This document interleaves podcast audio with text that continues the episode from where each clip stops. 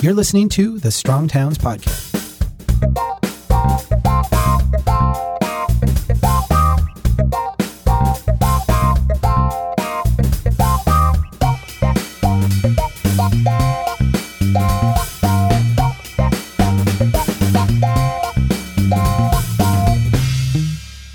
Hey, everybody, this is Chuck Marohn. Welcome back to the Strong Towns podcast. This week I have my friend Quint Studer on the line. Quint is the founder of Pensacola's Studer Community Institute, a nonprofit organization focused on improving the community's quality of life and moving Escambia and Santa Rosa counties forward. He is a businessman, a visionary, an entrepreneur, and a mentor to many, including myself. He has written a new book called Building a Vibrant Community How Citizen Powered Change is Reshaping America. And he agreed to come on the podcast and give us some insights and chat a little bit about the book. Quint, welcome to the Strong Towns podcast. Oh, I'm thrilled to be here. And by the way, I'm a big follower of Strong Towns. So is, I think, everybody in Pensacola, Florida almost now. Amazing how many times at city council meetings or county commission meetings, something that was on your Strong Towns website is um, related to or brought up as a reference for making good decisions. Well, thank you. That means a lot to me. And we feel the love from Pensacola because I, I, see our stuff in the paper there a lot. It's clear that it's being shared. And I thank you for that. I had a great opportunity to speak at CivicCon last year. And boy, that was, uh, that was one of the highlights of my 2017. So thank you for that. You're welcome. Let's talk about the book. I want to give you a chance right at the top to talk about the title, building a vibrant community. What that word means different things to different people. I'd like to hear from you what it means to have a vibrant community. I think it's a place, if you look at it, where talent wants to stay in town, talent that left wants to come back, and some new talent wants to come. And I know that might not be the normal explanation of vibrant. And normally, when somebody says, What's a vibrant community? I'm going to give the old, well, it's a place that people like to, you know, play, learn, earn, and work. But why?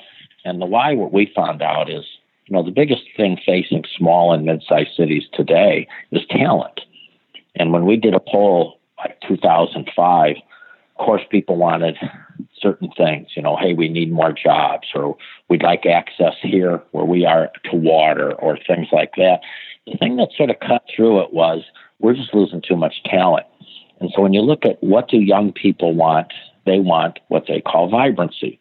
And what's vibrancy? It's, hey, I can work downtown or I can work in the community. I can play in the community.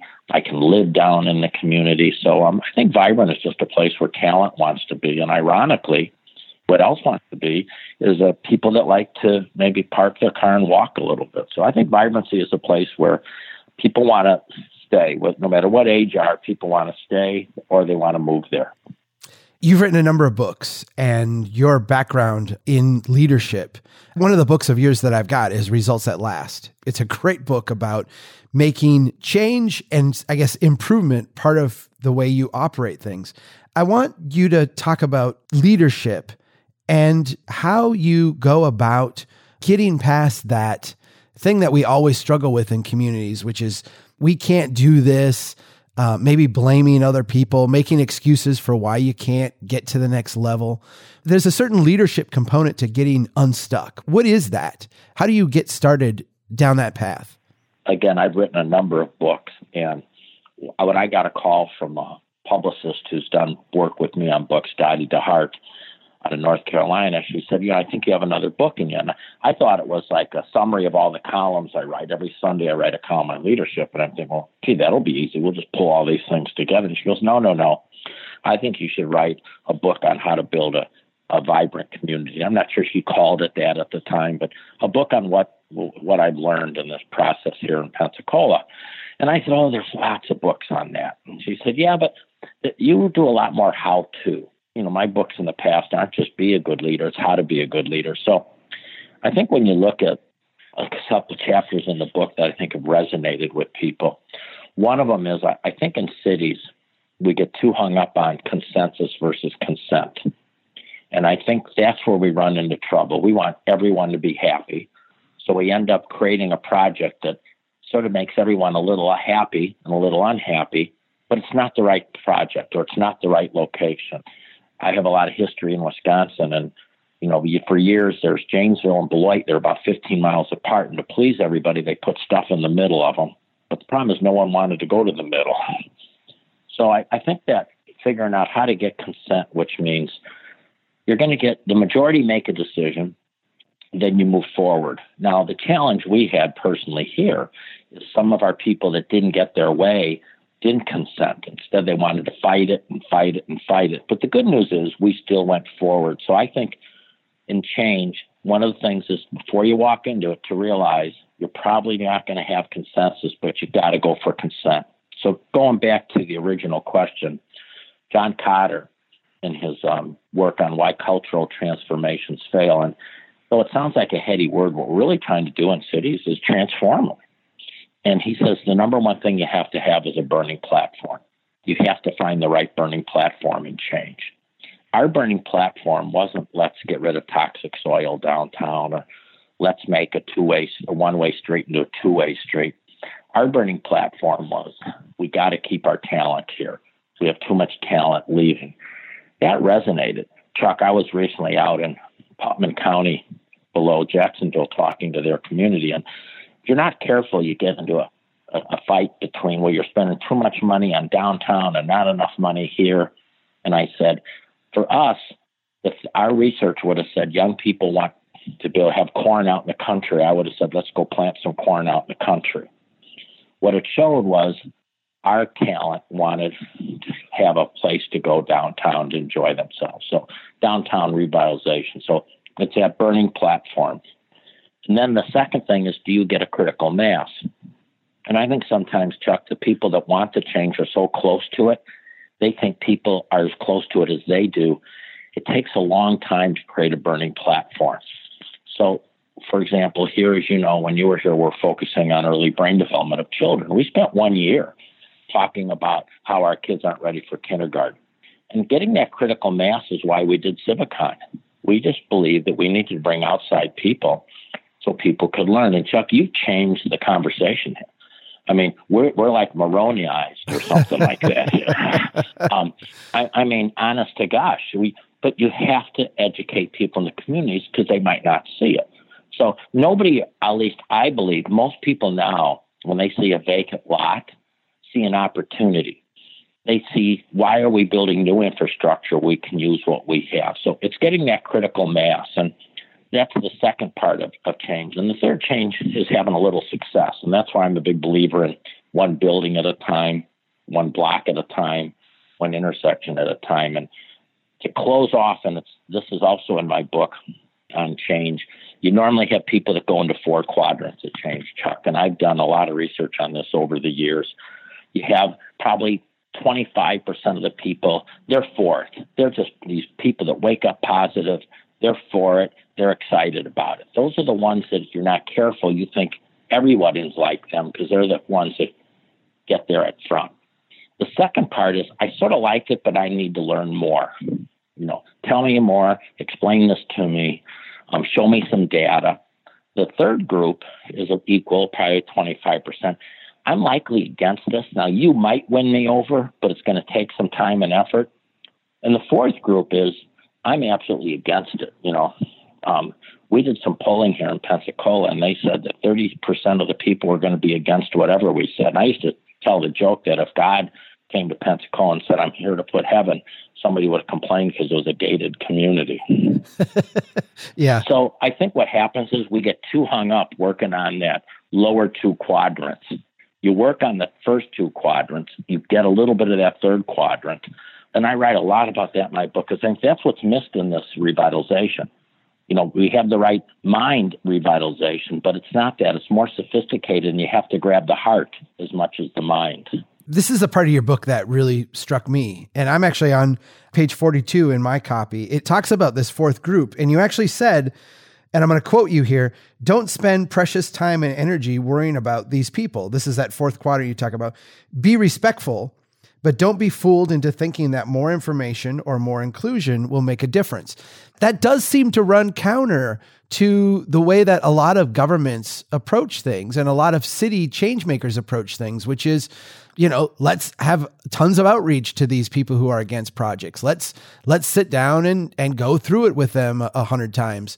There's something pragmatic about what you're proposing here. How do you balance that with kind of a natural inclination of many community builders to want to please everybody, I guess is maybe the way to put it. I think I almost, when I've spoken in cities now, give them permission not to do that because the natural tendency is we have to do that. Now, I'm not saying you don't give them information, but you don't go overboard. You know, one of the biggest mistakes people make in any business or community is taking the naysayer or the person against it and thinking if I put them on the committee, that'll make a difference. I've seen companies do this all the time. They take somebody who's anti what they're trying to do, think if they put him on the committee, it'll win him over. And all he does is bring the cancer into the organization even deeper. So I think you have to give people permission. You know, hey, we're not going to agree. I'm going to give the information, but you got to work with the people you, you can move. And that's the person that, you know, can you explain this to me on one of our projects here? I don't like to tear down old buildings, but some buildings just need to be torn down. And you know, we tore down an old um, newspaper building that was in pretty bad shape. But what we put up in its place is going to pay $800,000 in property tax versus the $70,000 and not require a new road, a new pipe, or a new pole. Boom, you get them. Here's my lesson. I never had done this before. So I called this real negative guy. Charlie was his name. I said, Charlie, who can I bring in here to help you understand this? And he said, Ray Gindroz, because Ray Gindroz had been here for a lecture at IHMC, which is a think tank here in town with robotics. So I brought Ray in, and I paid a lot of money to bring Ray in. He did these, you know, things all over the community on whiteboards and all this, and rolled it out. And then the people who were against it were still against it. They said, "Well, that's because you paid for him to be here." right, right. So I think you have to give people permission to say, hey, we can't please everybody, but we're moving forward. And, and it's also hard in a community because people sometimes are afraid to, to speak out, you know, and that's the other thing. You know, silence is support. I'd have people come up to me and say, you know, gee, we were in eating dinner the other night, and this guy was really being real negative about what you're trying to do. And I said, well, well, what'd you say? And he said, well, I didn't want to ruin dinner. And I said, well, gee, it'd be nice if you'd say something. See, you got to get the community a little more bolder about what they want. And I think they'll do it if in their hearts they know it's the right thing to do for the long term health of the community. Right. I've struggled here in my town. I see a lot of the leadership coalescing around, and you get this a little bit too because you've got the oil well settlement money that is kind of burning a hole in some of your leadership's pockets. They're coalescing around some big projects. And the thing is, is like, I like the projects. My wife said, wouldn't it be great to have a river walk? That's one of the things that is coming up. And I'm like, yeah, I would, it would be fantastic. It'd also be really fantastic to be able to, you know, just walk across the street, which is really dangerous to do today. I feel like I walk this fine line sometimes between being the, uh, the person who's trying to be the adult in the room, you know, like let's crawl before we try to run and the person who's maybe a little bit negative on the big plan being brought down from on high. What advice would you give to me? Because I think a lot of strong towns people find themselves in the same way too. They they want to get on board and support big things, but yet, you know, sometimes the big thing is the is the wrong thing. I love Joe Minicozzi, and I know he's a good friend of yours, who says, "Show me the math. Show me the math." So, for example, I like river walks too and I would support a river walk like heck if you showed me that by doing the river walk, you would create a whole bunch of tax paying development all around it that would more than pay for the river walk. So, for example, I would not have written this book, Chuck, if we hadn't had a 25.9% increase in our assessed property value within the same defined limits with not counting $100 million worth of investment that's going on right now. Otherwise, it's just another nice story, a lot of nice anecdotal stories, but no math. So I think you have to at times do some public projects, no doubt. but it has to be something that truly you can show the math. However, I also think, you know, what, what you do, Chuck, is equivalent to driving a nitroglycerin truck. I mean, you're trying to drive real carefully down the street here, but you don't want to get too many bumps. I think sometimes we miss all the little things we can do while the big things are are sort of out there percolating in the process. So, for example, your, your, some of your examples when, when you've spoken or other people have spoken. We had Dr. Uh, Michael Pride, who's a professor at University of New Mexico, come in town, and she wanted to walk our neighborhoods, and she pointed out that our lanes are 11 and a half feet wide, and the average city lane should be 10 feet wide, and every inch that it's wider creates speed. And for every mile per hour speed, more people get hurt. This might sound crazy, but when you have four lanes of 11 and a half feet, plus on, on the side, you've almost got a 50 foot crosswalk with no crosswalk that children are getting killed on. Well, see, that you can fix quite quickly by narrowing the street, putting in a bike lane, some things you show. So while in Pensacola, at least, while a big project was unraveling, or, or not unraveling, was actually in a positive way, was starting to happen, it didn't stop us from buying a you know, using Ray Gindroz from urban design, hey, you need a great intersection. Didn't stop us by going and picking the intersection and saying, gee, we have two empty lots and two vacant buildings, but we have the right traffic, and what can we do with these buildings? And, you know, you've been here. That's probably now the busiest intersection in town that wins awards all over with 16 different outlets. I think while the big stuff's being talked about, you start doing a lot of little things, and then sometimes you might not need the big thing. Or if the big thing doesn't happen, it's not, oh my gosh, we're we're in trouble now. So I think you have to sort of take both into consideration. I want to ask you about stealing ideas from other communities. You've traveled quite a bit. I travel quite a bit. We see great things that other places are doing. I see a lot of cities that will, you know, bring up the big idea. One of the things here in my hometown is there's some people who want to build a children's museum. I think what happened is they went to some other city, saw a children's museum, had a great day there, came back and said, "We really need one of these here." What's the fine line between learning from what other communities have done successfully and actually, you know, doing the thing that is like the next right thing to do for your place? It's more than just copying. So, what's the trick there in your eyes? Well, Ed McMahon brought it up, and again, one of the people at the Urban Land Institute says, if every place looks like every place, why do you need to go to any place if we all look the same? And I think sometimes we get a little too caught up because it works in this community. Let's do it in this community. I think every community has to figure out what is their character and tell their story. We've also done, again, I'm not picking on children museums. However, you brought it up. You know, this was a big push here for a while, and we have a little one, but I always ask, is it self sustainable without government money?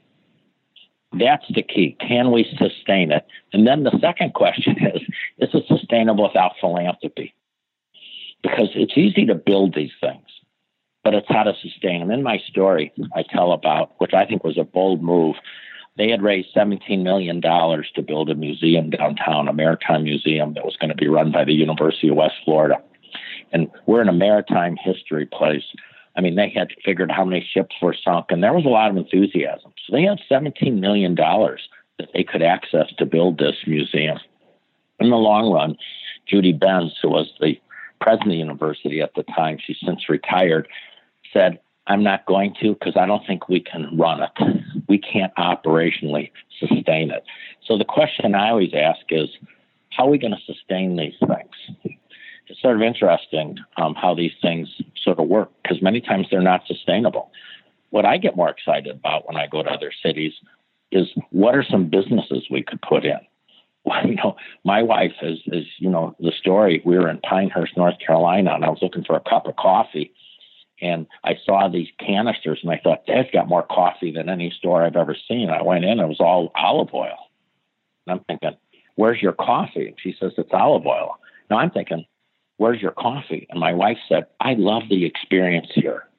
You know, I love this. So, you know, she brought an olive oil store to Pensacola, Florida. People at first thought she was crazy, But it's not this olive oil you're bringing, it's the experience. And of course, you know, it does very well. And she's added coffee and all sorts of things that she's added to this little store downtown, which now does $2 million worth of sales a year on the corner.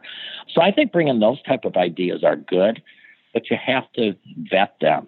And you just can't think because it works in Cincinnati, it's going to work in our community. And you can also start them off as pop ups. You can start them off, let's try it for three, four months, see how it goes. But I think the big issue here is people take government money or philanthropy money, they build something, and then they can't support it, Chuck, and then they end up in trouble. Chapter eight is all about getting started. And you say, get started with the downtown. Why downtown? Why is that the epicenter where you start? Well, for a couple reasons. Number one, it's already got the infrastructure. So if you already got roads, you already got pipes, you already got buildings. And, you know, we've had so many people, Chuck, since you've been here. We have maps galore now that shows tax per square foot, tax per building. Also, downtown buildings are easier to retrofit. You know, you, you take a new building that's a strip mall, it's pretty hard to retrofit or a big box store. But, you know, my wife's, God, if you look across the street, you know, all these little stores now were always something else at one time. So I think your infrastructure is already in place. Number two, the research shows that people want a sense of place. I, I, really think that America, you know, Friedman and Bloomberg write about this, Gates Foundation writes about it. People want a sense of place, and you, you've talked about lots. And for 50 years, you know, people ran to malls. I lived outside Chicago. I remember when the first mall was put in outside Chicago. It was actually an outdoor one called Oak Brook, followed by Schaumburg. Because people like the weather, sort of like, you know, you're up in Minnesota, sort of like, you know, people want to all of a sudden play baseball outside again up in Minnesota after having an indoor facility. So I think what happened is people sort of went to the mall and it was fun or the strip mall, but people miss neighborhoods. So another thing about downtown is it creates that sense of place that sense of purpose, which I think people like. Number three, there's two types of people that really want to spend a lot of time downtown. It's young people and people that are over the age of 55 where their children aren't home anymore, but they want to be downtown. We just put the first residential, large residential complex downtown Pensacola for the first time ever, 258 apartments and the reason we're getting the diversity of who's in there, there's studios, one bedroom, two bedroom, three bedrooms, it's sold out. It's literally sold out.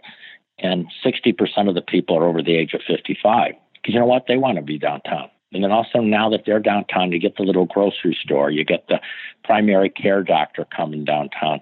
So I think people really are, yearning for that sense of, of place, that neighborhood, that feeling together. People, when they came to America, didn't say, well, now that I'm here, I'm going to go into the woods, build a log cabin, and I don't want to see anybody. Our whole entire country was built on place, built on neighbors, built on people helping each other. And I think people are yearning for that again, and that's what a downtown does for people. I was really flattered that you spent a whole chapter really on our neighborhood's first approach, the Strong Towns idea of going out and, and observing where people struggle and, and making small investments. I'd like to give you the critique that I get of that and have you respond to it. The critique that I often get, and you know, this is an approach that says, uh, wow, people are struggling to get across the street here. Let's put in a crosswalk, or let's, you know, people are struggling to get from here to here. Let's let's put in a bike lane or plant some trees, and let's do the little things that make the neighborhood better. The pushback that I get is, Chuck, our problems are so big. They're they're so monumental. Uh, we need to take big, bold action. We need to be thinking bolder than what you are with this neighborhood's first approach. How would you respond to that criticism? I never think it's an either or an or. I think that's the fight you get into when it's, I would tell people, well, that's great. While we're doing the big bold, I'd like people not to get killed walking across the street. It's called something's better my boss at one of the hospitals I worked at, Mark Clement, one day, because in healthcare, there's no better industry than to rationalize not doing anything because of perfectionism in healthcare. And I remember our boss, Mark Clement, wanted to do something, and we came up with some problems with it.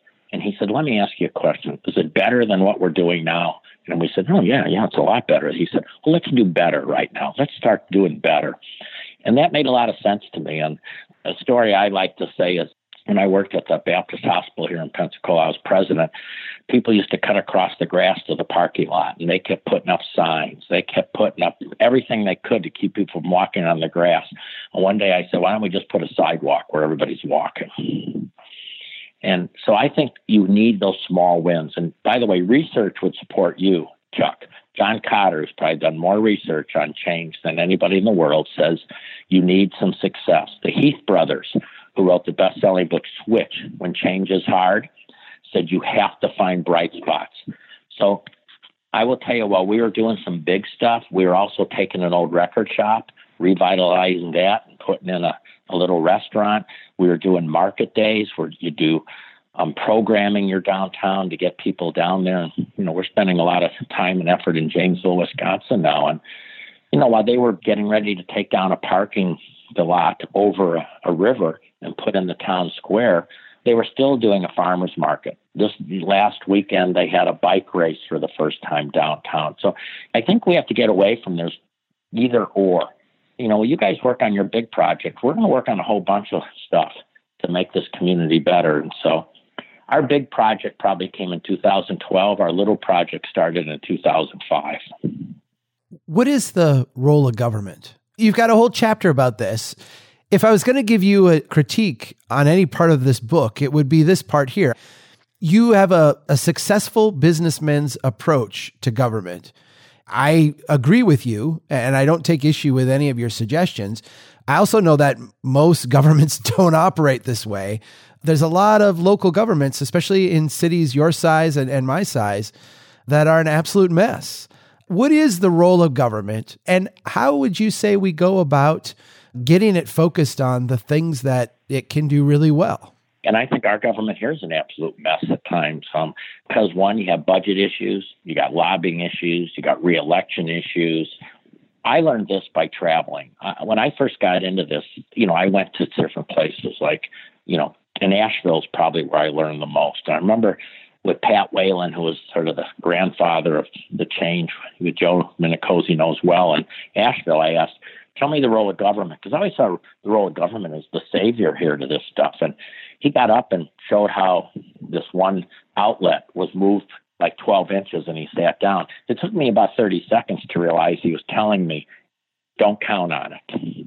And so I think with government, the thing I like about what we've done here is we've done most of it, particularly down Palafox, which is the big street, without government dollars. And when I go to community, Chuck, and this is a little controversial maybe, I will ask to meet with the wealthier people, just the wealthier people in a small group. There's usually five, six, ten of them. And I say to them, if you really want to make this happen, you got to get wealth off the sidelines. Because if you're not willing to invest in your community, why should somebody outside invest in your community? And I walk them through the return on investment is keeping children and grandchildren here or getting them back. And it resonates with people. So I think with government, I think government's number one goal is safety. And I think you've got to have the government take safety very seriously police, lighting, traffic, and that. I think that's the major impact. I think, second of all, they can certainly support you in things like in Janesville, Wisconsin. It was vital for them to take one way streets down to two way streets. That the government needed to do that. Everybody's going to have different governments. So I, I'm very sensitive to not putting all your eggs in the government basket. It just doesn't work. So I sort of downplay. I, I try to get people to say, if you really want to sustain it, sustain it with private dollars. Every city traditionally has had some benefactor. You know, I know here we have Gregory Park. And Gregory Park was named after someone, you know, with the railroad. I actually don't know the full story, but it was like the the railroad investor's wife or something like that. Her maiden name was Gregory. You know, there's a sign in the park for commemorating a couple of people that made significant investments in abutments and other things that make the park what it is and the fountain. How essential has that side of, if we want to use the word today, philanthropy, but I think in the olden days, maybe we just called them community benefactors. How important was that? And what's happened? Is that gone today? In my town, a lot of the wealthy people now live out on the lake and have their own big compounds and don't really interact much with the city. When I write this next edition of this book, I would add a chapter on what you're talking about. In the old days, there were four, really four key elements that built a community. They were usually, and some of them were driven by money, and some of them were driven by influence. So almost everybody had a locally owned media. Today, most media is no longer locally owned. And that publisher, that editor, that newspaper used to be a big driving force on change. Well, today, in many, many cities, either the paper's gone away or it's owned by a national company that really isn't, the local person might be there three years and gone. They're not driving it. We had locally owned health care. Most healthcare now is no longer locally owned. We had locally owned businesses. Many businesses are no longer locally owned. So you take these locally owned. So, for example, in Janesville, Wisconsin, where I spent a lot of years, Parker Pen was there.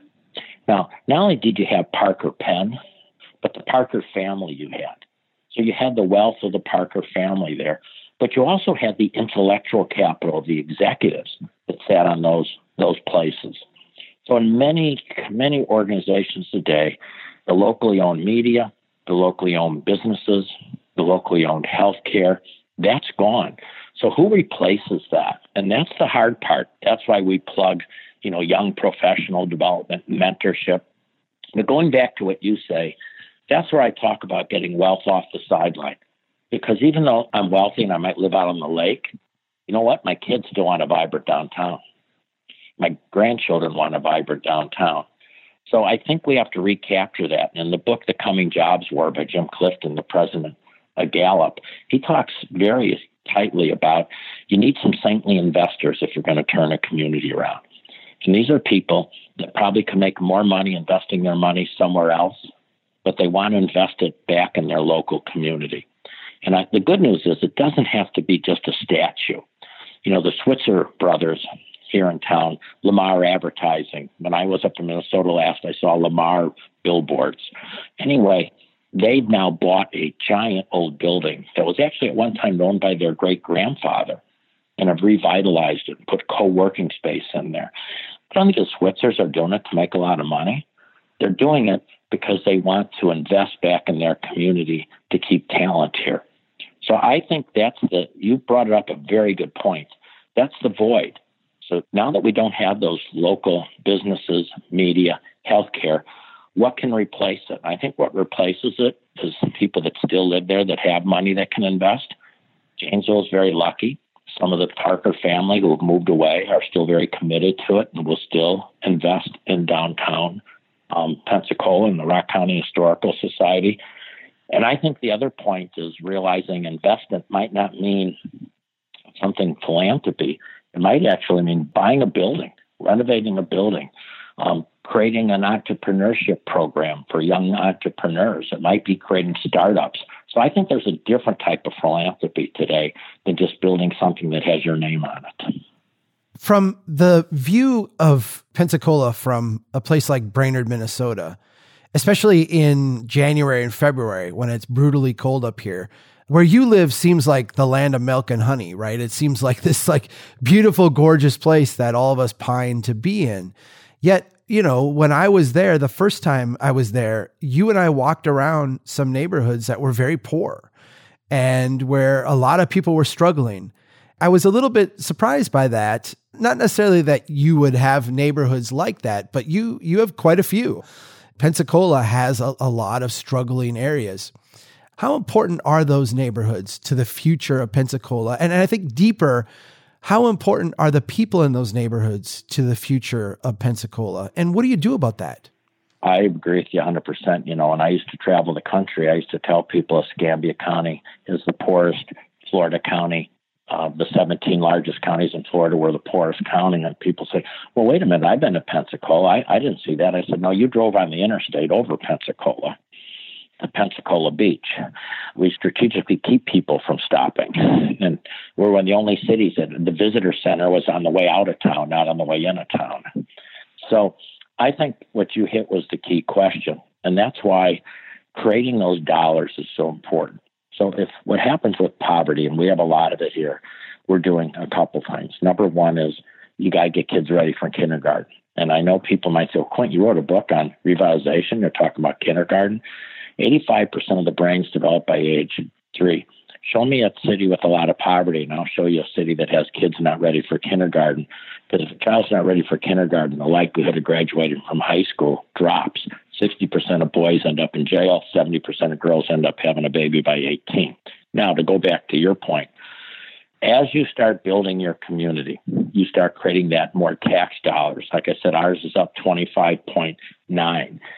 That goes into various things, whether it's school, police, and fire. I think one of the key things that I push is something called covenant for the community. And we actually are right now on the cusp of finally getting our government to approve it.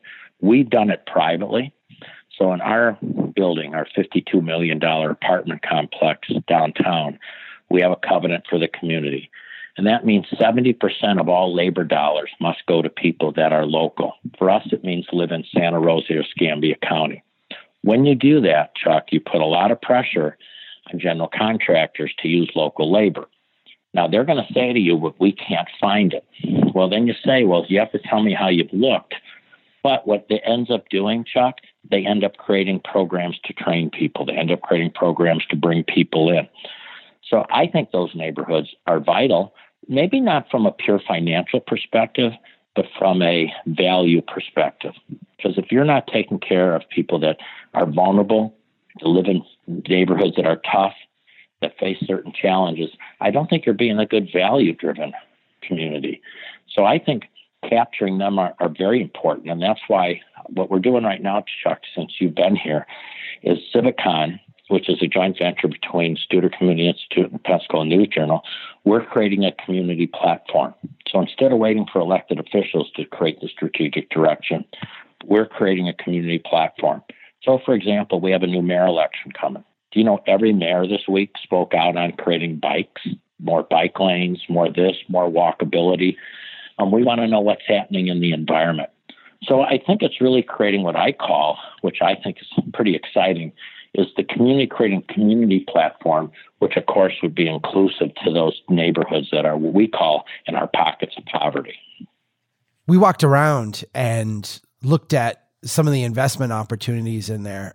Remember that the place where we went out to eat? Yes. I think what was remarkable to me about that is it was such a fantastic place. And it was in a neighborhood where you could see a lot of development potential, but maybe not the kind that, like you say, the developer driving the interstate is going to pick up or the realtor taking you to the flashy place is going to pick up.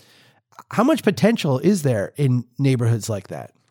I think there's a lot of potential, and it's interesting because I think it's also a lot of potential because, at least for our community, Chuck, many of those are, you have a lot of vacant land. When you see a community that's sort of gone down the tubes, over the years, buildings have been torn down and vacant land. So, to give people a little history of what we we're talking about, years ago, of course, before integration, most downtowns had a vibrant white downtown and a black downtown when integration came, many of the black downtowns struggled, and many of them are gone or certainly very limited now. That where we were at at one time was the epicenter of the black community. It's called Belmont de So Louis Armstrong played there. That had the first black radio station in the area there, and so on. But when we looked at it, it was completely, as you know, that building you were in when we bought that building, you couldn't go inside because the roof was down to the floor. But we, we bought it to show a commitment to the areas that might not get commitment. Now, we bought it and we did something very creative. We sort of learned this in Asheville, but we created a hybrid. We put the rent based on the revenue. So this attracted a, a minority chef who always wanted his own restaurant called Five Sisters and it's done very well. And it's opened up probably a 2007 or 8 type period. Well, the challenge is it's sort of an isolated island over there. Across the street was a old office building owned by a mortgage company. And this is where you have to be willing to get saintly investors that might take a 5 or 6% return on investment versus a double digit one. Now, Chuck, when you come back, you'll be amazed. That's totally full. And then all of a sudden, it sort of became almost cool to live in that area. So now we have 28 townhouses going in, we have 16 apartments going in, we have all these, what I would call more affordable housing going in on the lots. And so, but it, you have to kickstart it. And it usually takes one or two things to kickstart it. And then you build around and sort of capture things. So, you know why? People want to be as close to downtown as possible. There's a lot, of, you'll be amazed at all the growth that's happened down there, even since you were here. But it starts with sort of that pebble in the pond. You know, how much water does a pebble impact in a pond? Everything. One pebble moves this water, this water, this water. And I think in communities, we have to realize our development is more of a pebble and a pond strategy than a big boulder. You asked me to come down and give a talk at CivicCon. I, I did that and was able to be in the area a few weeks later and, and did another little presentation that was, was very well attended, a lot of enthusiasm. If you were uh, giving me advice, what would be the thing that uh, Strong Towns, the organization, could do to help Pensacola continue down this path? There's a lot of momentum and uh, a lot of good things happening. What are the kind of things you'd look for us to help out with? Well, I think it's the same thing, you know, I'm trying to do now with the Studer Community Institute. We're all in this thing together. You know, when I first started, I was in a hospital, Chuck, that did quite well.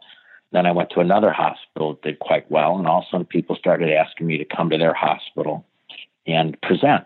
And I'm like you, I'd come and I'd present. And, you know, you became a rock icon here, you know, you and Mick Jagger. Uh, and um, so, so, so, but, but the reality is that started leaving me unfulfilled.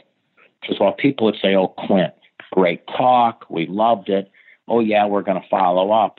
Three, four months from now, nothing happens. And we, when I called Ray Gindroz from Urban Design to come to Pensacola, at first he said no. He said, Quint, I've been there twice before. I'm not going to places that aren't going to do anything. So I get paid a few bucks and I enjoy the money. It's not worth it emotionally because that's not why I'm in this. So I think it's us all working together on what's the follow up. Where can we visit? So, for example, Putnam County, Florida asked me to come there a couple months ago, and it went very well.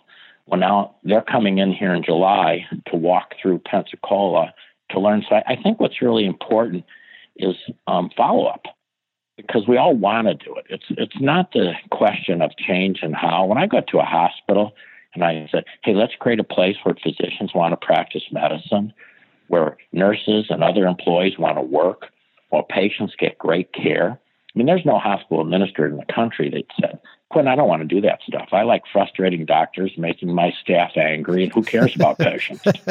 You know, right. they all want it. So we think because they want to, they know how to. And I think the question is, how do you teach them the how? So at Studer Group, before I sold it, we created ways to scale our work because we found certain, most all, every organization needs a little hand holding. So, where do we go first? How do we go it? And that's why in here in Pensacola, we're trying to sort of create a lab for people so they can come down for no charge, look at it, see what we've done, what lessons we've learned, and so on. So, if I was growing strong towns, I would really create ways to follow up with these communities to teach them how because you get them all revved up, they're all excited, and then 90 days later they might be doing a few things, but usually places need a little more than that. I hope you you know take that in the right spirit it's meant. I, I certainly, and, and I tell you what. I'm going to be sharing your book with people. I, I do think that you kind of take the next step for me, which is uh, okay, you want to do this? Here's all the stuff you got to think through. I I will admit this to you as a friend when I first got this book, I was like, okay, I don't read planning books. I certainly don't read books like how to do things in a community. You know, I kind of been there and done that. And uh, but Quint is a friend of mine, and I, will I'll read this book. And it kind of sat on my shelf and sat on my shelf. And Dottie gave me a call, and I'm thinking, okay, I'll I'll get to it. I really like this book a lot, and it filled in a, a lot of things for me, and is very practical. I actually am going to get a bunch of copies and give them to uh, some key people in this community that want to be change makers. I feel like it, it fills in a lot of gaps. So thank you. Well, I appreciate it. Um, and I understand, you know, my first book, Hardwiring Excellence, which did really well in healthcare, was a how to book. But I'm like you, I got two quick. St- First of all, Robert Davis, who's developed Seaside, which is quite famous, dropped me a note last week. And he read it. He said he loved it. Of course, Joe Minicozzi, who we both know, read it. And he said he loves it because it tells you how to. But I get you. Um, I run these small group roundtables, Chuck. And so I got this lady says to me, why don't we all read a book? And I'm almost embarrassed because I'm sure she's going to recommend one of my books for everyone yeah. to read. Yeah. So I'm trying to act like, oh, come on, come on. So she said, let's everybody read the book E Myth Revisited. Okay. now I'm wondering, well, wait a minute. What about my book for crying out loud? so we all, so we all agreed to read this book, E Myth Revisited. Okay. We're getting together in 90 days. It's 88th day, and I have not read this book. I've not even bought this book because I'm still a little hurt that they're not reading my book. So then I download the book, and I'm going to read it and find fault with it. You know, not to like it. I start reading this book. I have probably recommended E Myth Revisited more than anybody in the United States of America. I've understood those feelings and sometimes. And, you know, the great news about the book, too, is every single dollar that we get from that book goes to early brain development. Not one bit goes into my pocket. Not that that's wrong. But I really want the book to have two things. I want to make better communities, but I also want to help continue the research into early brain development and how children learn. So get two, hopefully it's a double win for, for people when they read it. They like the book and they've actually helped children learn. Well, I appreciate it and I appreciate your patience. I want to ask you one final question, and that is about the Blue Wahoos. It, it looks like you guys started out 0 and 2 and now have won seven in a row and are at the top of the division. Things going well there? Well, and for people that aren't aware, that's a minor league baseball team that I own with Bubba Watson and Derek Brooks. Um, you know what? I don't even look at the record because we don't control that. The Major League Baseball team does, just like the Chattanooga team that the Twins have. We look at fan experience. And the neat thing for us is we measure fan experience after every game. And um, we lead all of minor league baseball in fan experience. And that's really neat. And in fact, in my book, too, for the addendum, I have actually, Chuck, a copy of the covenant for the community that they can utilize. I have a dashboard that we can utilize. And we use a dashboard at the at the Wahoo. So we're excited about the Wahoos. I'm excited to see the Cincinnati Reds with Jim Riggleman as the manager, who's a class guy, doing better. But we win or lose not on the field. We win or lose in the stands. Yeah. Well, I was really impressed with the staff and just how they uh, they were really focused on even at the CivicCon thing, making sure that people got in and had a good time and and got to their seats and felt comfortable. So yeah, very impressive. Well, you helped us a lot. You know, when you do something like this, you take a risk, and certainly the Pensacola News Journal was key. That's that local media I talked about was so vital. But our first one, and and you know, gosh, if our first one, the speaker's not good, the message doesn't resonate, you're probably dead in the water. I mean, we, had, as you know, over 400 people come to hear you speak. I think over 4,000 people watched you on live stream, and you've set the to- set the tone for this entire entire series. So we're deeply indebted. For your listeners, they can go to pnj slash CivicCon and they can watch your live stream as well as a whole bunch of other people we've had come in, which we believe has made a huge difference. And, you know, I think that's the other thing we miss is um, you have to really work on, on educating the community because once they understand it, I mean, you, you're being a county commissioner meeting now and they're talking about infill instead of let's sprawl out a little bit. So you've changed our community for the better. Well, that's very kind of you. And I appreciate you taking the time. And I, I look forward to uh, you and I and maybe Joe getting together and chatting sometime soon. I, I, think that would be a wonderful collaboration. I think we can do some neat things, as you and I talked about. I think down the road, um, having some series where people can come in and hear us, and because I think we all balance each other out and complement each other very well. I think some articles that you know we can put on together where you have a reach outreach. Um, you know, Dottie's been really good at getting me an outreach. Um, I just got invited by the Waltons to come to their event in um, October that they're putting on, which is going to be a big learning. And hopefully, I can carry your message, our, our, my message, and Joe's message, and hopefully we can do some great, great things together where we a lot of communities can benefit and we can make all our lives more rewarding by making the impact we want to make. I would love that. Thank you, Quint, for all you do. And it's so nice to talk to you. All right. Thank you so much, sir. All thank right. you. Bye bye. Take care. The book is Building a Vibrant Community How Citizen Powered Change is Reshaping America. That's Quint Studer. Go get the book. It's really good and it will help you out. Uh, if you're looking to make change in your place, uh, you're going to benefit a lot from this. Thanks everybody for listening and keep doing what you can to build a strong town. Take care.